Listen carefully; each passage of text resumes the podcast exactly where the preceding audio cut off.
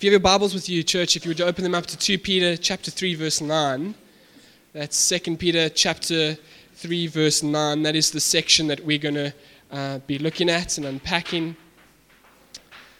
I've got some presents here we're going to be opening up during the service.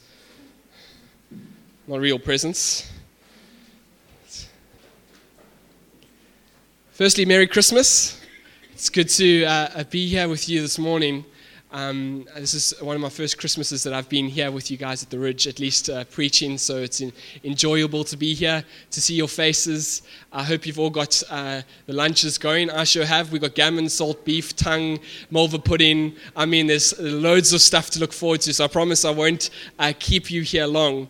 Um, but we've been, over the last couple of services, I keep want to say a couple of weeks, but um, last Sunday and the Sunday before, I guess that is a couple of weeks, uh, we have been uh, going through our Christmas series called Christmas 2.0 um, from Cradle to King.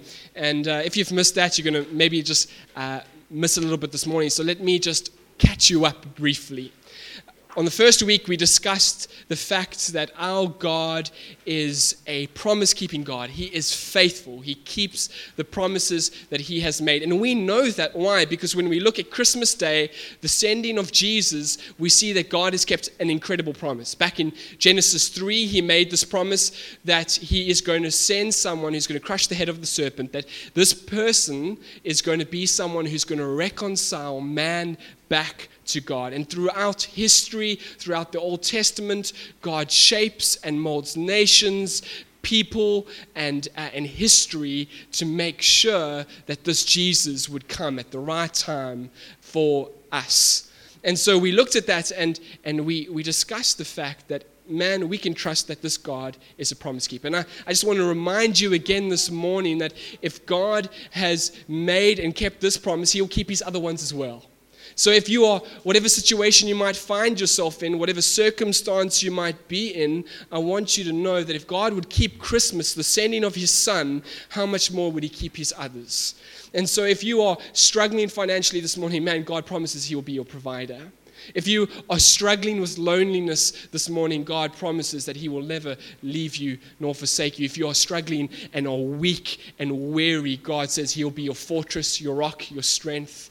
Man, if, if you are struggling with sin, that this habitual sin that you just can't break, God says, Whoever the Son sets free is free indeed, and you can come to Him, He will help you. These are promises that He has made and promises He will keep.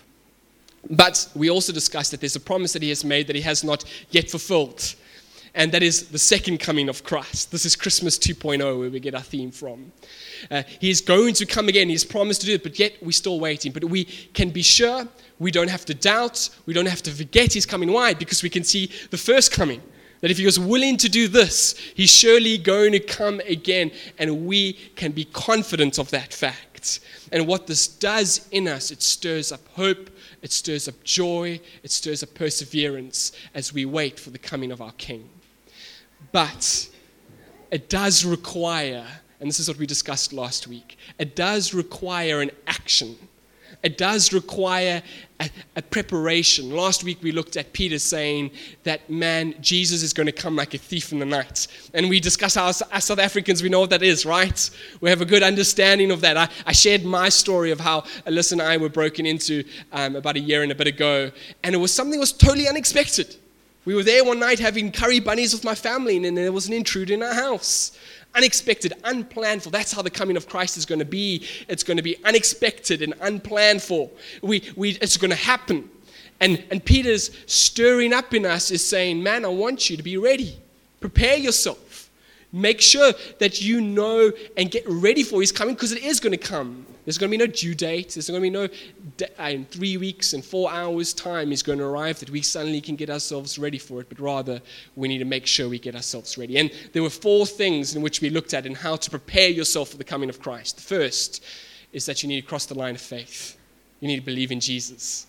Man, that is, that is the first and foremost thing that you need to do for. He's no longer coming as Savior as he did as, as the, he did in his first coming, but man, he's coming as King, and the second one is Judge in the second. So we need to cross the line of faith so we are ready for that. The, the other things for those of us who have, man, we need to spend time in God's Word. It's, it's what shapes us, it's what draws us closer to Him. It helps us reveal the, the magnitude of our God. It helps us to live life to its fullest, to, to enjoy it the most. This is where we need to be spending ourselves devouring that. And we gave you Bible reading plans on how you can do that well. We also discussed the fact that we need to be proclaimers of the message, we need to share it. And though we might feel ordinary, God uses the ordinary to do extraordinary things. And I shared about my, the guy that made an impact in my life, Denver Anderson, who one day in eternity, if you are there, I'm going to be telling you, that's the guy. He made a, he made a change in my life, but ordinary chap, but had an eternal impact on my life. We are made for a purpose, for meaning. We are made for the glory of God. If you have breath in your lungs, God is um, a plan for you to use you, and He wants to. And lastly, we said we need to focus on the things that are eternal, not the things that are temporal. Let our comfort, let our security, let our focus, let our energy be on the eternal things, not the temporal things. Nothing wrong with the temporal things, but they mustn't be what we desire most. Rather, what we must desire most is Christ, pursuing Him. And so we're going to continue on with that theme this morning as we look at this idea of getting ready for the coming of Christ the second coming of Jesus. So let us read our, our passage, uh, 2 Peter 3, verse 9. It's just one verse, so we will read it twice, um, just in case you didn't bring your Bible so you can hear it uh, clearly. It says this The Lord is not slow to fulfill his promise, that is the coming of Jesus, as some count slowness, but is patient toward you wishing that any um, uh, should not wishing that any should perish but that all should reach repentance. Let's read that one more time. The Lord is not slow to fulfill his promise, as some count slowness, but is patient towards you, not wishing that any should perish, but that all should reach repentance. The right place for us to start this morning on Christmas Day is to marvel at the heart of what Christmas is about. That countless years ago, God looked upon a broken world and his heart overflowed with love. Masses amounts of love for this broken world. And that's the reason why he sent Christ. And I think we have the tendency as as Christians, as humans, to think that God's love is similar to ours. It's either we bring down God's love and we think that His love is lower than it actually is, or we make our love better than it is. But the reality of the matter is um, that we look at people differently and we think people deserve our love in different portions based on what they do, right? I think the best way to explain this is Christmas Day. We gather all our friends and family from around the country. Maybe some of you are here this morning because you're visiting. And if we have to be honest, some are a whole lot easier to love than others, right? You're laughing because it's true. There's always that one uncle that's a bit more argumentative than the others, or that one niece that's a little bit more annoying than the other one. And so you, while you love them, it's just easier to love the other one. Gary, do you have my, my slide ready? Yeah, it's up on the back here. I'll read it for you. This little boy, he, he had to write a prayer at school, and this is what he wrote. He said, Dear God, I bet it's very hard for you to love all um, of everybody in the whole world. There are only four people in our family, and I can never do it. hey, I can just hear his mother going, Love your sister more. And he's going, Oh, this is so hard, so difficult. Man, and, and this is the reality of the matter is our love is fickle our love needs to be earned. It's conditional. It's the way the, the reason we respond to people certain in certain ways. It's the reason why we are there to help others. It's the reason why um, we respond to them in, in need is based on love and, and how much we need to love them or don't love them. And so that is really dependent on that. But the crazy thing is this is that god's love is unconditional. God's love is whole, well rounded. And I, I want you to hear me here. Listen, this is important. God's love is whole rounded for each and every single person. His love for you, His love for the person who is a different color to you, a different language to you, a different nation uh, to you, a different uh, economic situation or social status to you, a person who is worse off morally than you or better off. God's love for each and every single one is equal. It's incredible. I mean, we can barely love our own family equally. Never. He has God loving all people the same with a full amount of love. It's, it's an amazing thing that God could potentially do that or does do that. And this is why we are told in the, um, that the great commandment is to love the Lord your God with all your heart, soul, mind, and strength, and to love your neighbor as you love yourself. It's the toughest thing to do, but if we can get that right, if we can encapsulate that, what we do is we get God, because God is love. And that's why Peter says, when you are able to love and love well to the full extent, man, it covers a multitude of sin. Because in loving, man, we do not sin. But we battle with it. We struggle with it. We wrestle with it.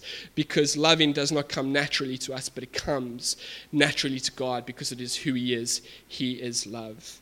But I think sometimes we have the danger of thinking that Christmas and thinking of the love of God in a general sense. God loves everyone, and I've just done myself. But we don't apply it personally. The incredible nature of this coming of Jesus Christ is that 2,000 years ago, when he was born in a manger in Bethlehem, this is because he loved you. And you, and you, and you, and you, and you, and you. He loved you personally. That's what he loved. Not just a general sense, but you personally. And there is this incredible nature, is that this incredible thing is that man, this coming of Jesus, I'm going to unwrap my first present this morning. This coming of this baby, here, I could have just used that one. But the coming of this baby was for you. It came for you. And, and this means a lot more to me. I've got this little, little rascal here that's making lots of noise that you can hear.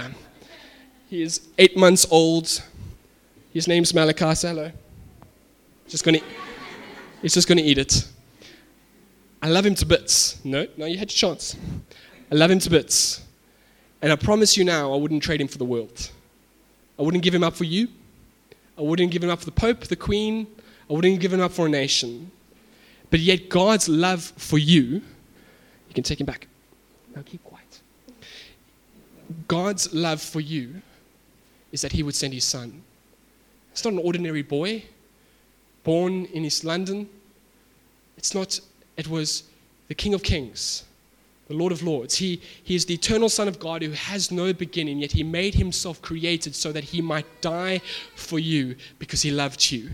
He is the Son of God who is worshipped. There are hosts of angels who are designed and there who designate to cry Holy, holy, holy to this great God. The nations, the galaxies, the creation cry out the majesty of this God. Yet he would humble himself to become a nobody in a nobody town, in a nobody family, so that he might come to die for you because he loves you. Man, this immortal Son of God who, who, who can never die made himself weak so he might be crucified on a cross so that he might die for you. He loves you. This is the measure of his love. It is seen so greatly in the sending of Jesus Christ. But the question that we have to ask ourselves, I guess, is why did he go through so much trouble to do all of this? Last, last couple of weeks, we've discussed the fact that he has shaped history, he has shaped nations, he has shaped people in order to make this come. Why does he do all of that? And the reason for Christmas is not because of just the sending of a little boy. The reason of Christmas is because God came with a, a purpose. He came to save the lost. He came on a mission. He came with a rescue plan, and that was to rescue us from this great trouble. And this great trouble that we have as humans is our sin. And when I say sin here, I'm not talking about this innocent mistake or this tiny little uh, fault inside of us, but rather it encapsulates everything that we are. It, it is our whole entire heart. It's, it's all of us. It is um, getting upset because we do not get to do the things that we want to do. Man, it's, it's wanting to hurt people that hurt us. It's doing the things that we should not do, and, and the things that we should do, we do not do. If you want a more theological um, breakdown of what that is, Wayne Grudem says it's breaking God's moral law and act, attitude, and nature. Our very actions do things that are opposed to God. Our very attitude, just the thoughts and emotions that run through us that are hard to control, go against God. And he even goes so far to say that it's our nature, it's who we are. And that's a problem. Why? Because as we've already spoken about briefly, as the angels cried out, Holy, holy, holy, he is perfect. He's righteous. He is good. And sin is opposed to who he is. It is, it is a rebellion against God. Uh, Romans 5 says we are enemies of him. It's literally rebellion. And that's crazy if we put that into perspective. This is this great God who created the universe, and yet if we had to just think we are a little dot in East London, we're tiny, minute in this little, this little city, and in our nation, we're even smaller. And in this uh, continent, we're smaller. The world, we're smaller. This galaxy, we're smaller. This universe is smaller. And yet somehow we stand with our fists and shake it towards this God who holds the universe and says, My way, not yours. And the only way that God can deal with this as being righteous and good is to wipe the sin out. And He's going to at the second coming of Christ. I said, He comes as judge and as king. But we have this beautiful thing of the first coming where in this between stage, we have this opportunity for us to be able to come to know this Jesus, to, to live for Him, to glorify Him, to make right with Him. And that is why He sends His Son Jesus to send this rescue plan. I wrap the second gift this morning.